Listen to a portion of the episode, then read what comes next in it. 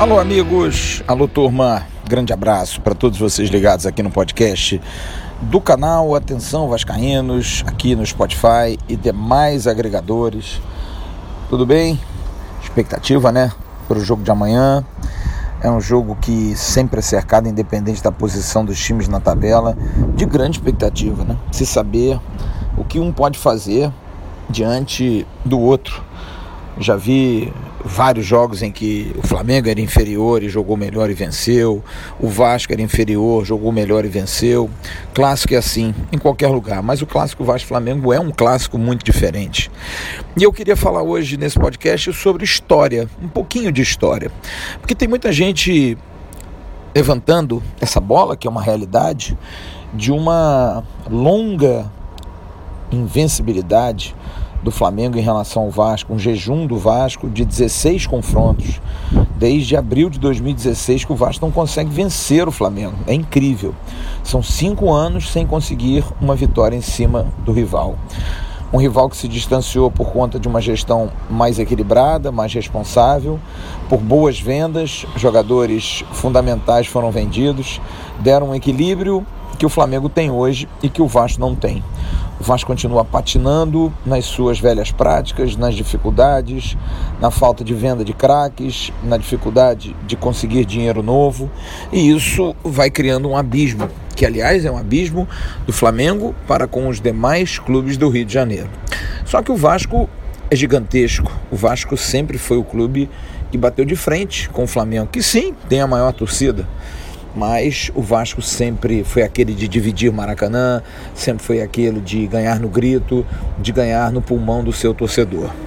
Mas ultimamente a gente tem passado muito mais por apertos, muito mais por dificuldades e até um temor de não conseguir de novo amanhã vencer o Flamengo, o que seria terrível, passar mais um ano sem conseguir um resultado positivo. Porque no Carioca perdemos por 1 a 0, time sub-20 do Flamengo.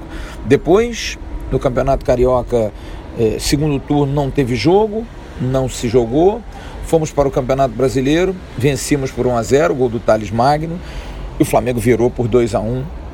E agora temos esse jogo. E a expectativa, mais do que nunca, não é nem por vencer para sair da zona do rebaixamento. Claro que isso é importante, mas para o torcedor, a questão de vencer por conta da honra é muito grande.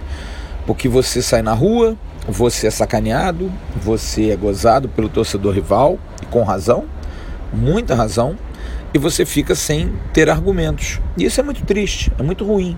O Vasco não merece isso, o torcedor do Vasco não merece isso. Por isso, eu falo de espírito e de história nesse papo que eu estou tendo com vocês. Porque a história do clássico sempre mostrou superação em ambos os lados. Como eu disse no início desse papo, jogos em que um era mais forte do que o outro e o mais fraco vencia. Tenho na memória a decisão de 1982 do grande Flamengo de Zico, em que Antônio Lopes muda cinco jogadores às vésperas da decisão. E o Vasco vence o Flamengo num jogo espetacular, vitória por 1 a 0, gol de Marco Antônio Rodrigues. Nada é mais emblemático do que aquele jogo. Nada, absolutamente nada. O Vasco não tinha um time capaz de vencer o Flamengo de Zico, que havia sido campeão mundial, que era o time da moda, era o time do momento. E o Vasco conseguiu com garra, com amor, com determinação, com muita força, vencer. E conseguiu vencer com autoridade. Venceu com um time formado por jogadores desconhecidos, mas que entendiam a alma de vestir a camisa Cruz Maltina. Isso me remete a um instante, a um momento que hoje a gente esbarra de um Vasco inferior na parte técnica, na parte financeira, na parte estrutural. Mas clássico e como qualquer jogo, existem componentes que influenciam também diretamente competência, sorte, suor, sangue, lágrimas, empenho, tradição. Sim, isso ajuda demais. Ajuda. É claro que na hora de um jogo, um craque vai ser muito mais importante do que qualquer coisa. Mas às vezes, se esse craque não está num bom dia, ou se esse craque está sendo muito bem marcado, pode se equiparar. Me lembro bem, em 2019, o 4 a 4 o discurso era o mesmo. Flamengo vinha voando até numa fase melhor, brigando para ser campeão, mas já em cima da tabela, treinado pelo português, pelo Jorge Jesus. E o Vasco deu um nó. Perdeu a oportunidade de vencer o jogo por falta de qualidade. Porque tínhamos um Danilo Barcelos na lateral esquerda, que acabou fazendo um gol contra tolo. Tivemos outras situações de jogo também que poderíamos ter liquidado e não liquidamos, e no final tivemos que correr atrás. E o Ribamar acabou empatando o jogo em 4 a 4 Mas é duro para quem já viu, como eu, jogos em que o Vasco era muito superior, como naquela época da Quina, que o Vasco venceu o Flamengo cinco vezes seguidas e conseguiu vencer com autoridade, com a certeza de que mereceria estar ali como protagonista. O Flamengo sofria muito na, na, mão do Vasco no final dos anos 80, início dos anos 90. Também no final dos anos 70, o clássico era muito acirrado, o Vasco um time inferior, o Flamengo montando o grande time dos anos 80, mas com um time ainda com muitos jovens da base. E o jogo era sempre ferrenho. Era Zico de um lado, Roberto Dinamite do outro.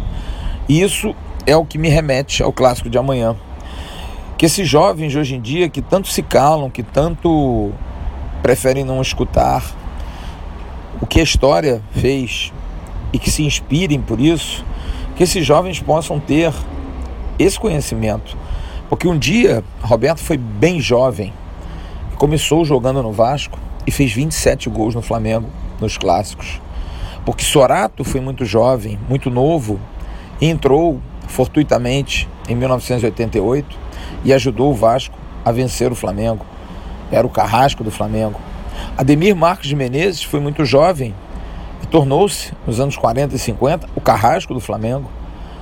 O Flamengo ficou 20 partidas sem vencer o Vasco. Sim, ali no meio dos anos 40, sendo que o Vasco teve oito vitórias seguidas. Então, gente, a freguesia já foi de um lado, a freguesia já foi do outro mas mesmo jovens, os jogadores sabiam da responsabilidade que era jogar com a camisa do Vasco. E eu espero muito que esses meninos, que a gente admite que cobra demais, que puxa demais, que eles possam mostrar aquilo que com certeza tem de melhor. Porque quando você vai jogar no Vasco, você aprende desde cedo que vencer o Flamengo é questão de honra. É fundamental. Isso faz parte de um livro, isso faz parte de um estudo, isso faz parte de uma história. Quem nasce jogando contra o Flamengo na base sabe que aquilo ali é jogo à vera, é jogo muito sério. No sub-12, sub-13, sub-9, sub-15, sub-20, qualquer sub, quem dirá no profissional. E acho que esse time do Vasco precisa mostrar isso. Hoje, pela necessidade de ter alguém para jogar, não poder contratar, a gente tem um Ricardo Graça na zaga, um Henrique na lateral esquerda, temos Bruno Gomes de volante, Thales Magno, o Peck. Teremos aí quatro jogadores criados em casa, fora os que estão no banco, ou Thales ou Peck, um vai ficar no banco. Você tem outros jogadores como Andrei, que também é jogador da base do Vasco. Enfim, a base é utilizada, Vinícius, e a gente precisa ter a certeza que esses meninos entendem o que é jogar um Vasco Flamengo. Não é um jogo comum, gente. Não é um jogo qualquer.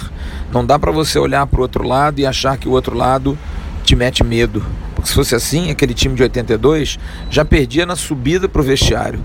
Do vestiário para o campo, os jogadores do Vasco já tinham estado derrotados. Mas não. Jogaram, honraram a camisa, viram o Maracanã lotado de lado a lado, a torcida do Vasco era gigantesca e foram campeões. É incrível e é muito incrível, porque eu já tive a oportunidade de ver grandes jogos, eram semanas espetaculares. Ora, como torcedor, ora como jornalista, de você ficar na expectativa do jogo. Sim, porque o jogo ele é muito importante. O jogo é um preparativo genial você chega, você vai ao estádio, você sente o clima, você vê tudo, absolutamente tudo, gente. Sabe? Não há o porquê de você tirar o pé. Você vai com tudo, você vai com alma, você quase joga. Você tem alegrias, você tem tristezas, e eu pude ver dos dois lados. Vi o gol ioiô do Adílio, Adílio fazendo um gol em cima do Vasco nos anos 80, início dos anos 80 um gol que ficou marcado, mas vi também o gol da Poça d'Água de Roberto Dinamite, quando o Vasco tinha que ganhar três vezes do Flamengo para ser campeão. E ganhamos duas. O nosso super-herói Roberto Dinamite fez dois no primeiro jogo, fez o gol da Poça d'Água e no domingo o ladrilheiro nos tirou o título. Tudo isso é história. Tudo isso, eu se fosse o Vanderlei, passava um mix para os jogadores na preleção. Mostrar o que é um Vasco Flamengo. Mostrar o que é para esses meninos o que Edmundo fez, o que Romário fez, o que Dinamite fez, o que tantos e tantos ídolos fizeram. Nessa hora, não há diferença financeira, não há diferença estrutural. Há sim semelhanças na postura. É um jogo para homens, é um jogo para quem tem aquilo roxo. Vasco Flamengo é um jogo diferente, sim. É um clássico criado por Deus, ungido pelos homens e, acima de tudo, respeitado por milhões de torcedores, como um clássico em que as diferenças têm que ser acertadas. E a gente espera que o time do Vasco possa fazer um jogo amanhã heróico, possa fazer um jogo emblemático, sabendo da superioridade do adversário, que Vanderlei possa montar um time bem taticamente, forte e que a gente consiga um resultado positivo. O torcedor do Vasco é um torcedor que sofre muito, é um torcedor que tem muita tristeza. E tem sido assim sempre, humilhado, sacaneado, vilipendiado. E ele merece uma alegria, ele merece, sim, mereceria. Vencer o Flamengo nesse momento em que o clube vive uma ebulição, em que o clube vive um momento conturbado na parte física, na parte financeira, perdão, na parte estrutural, na parte política, seria muito importante para dar confiança. O Vasco merece isso, o Vasco precisa disso, o Vasco quer isso.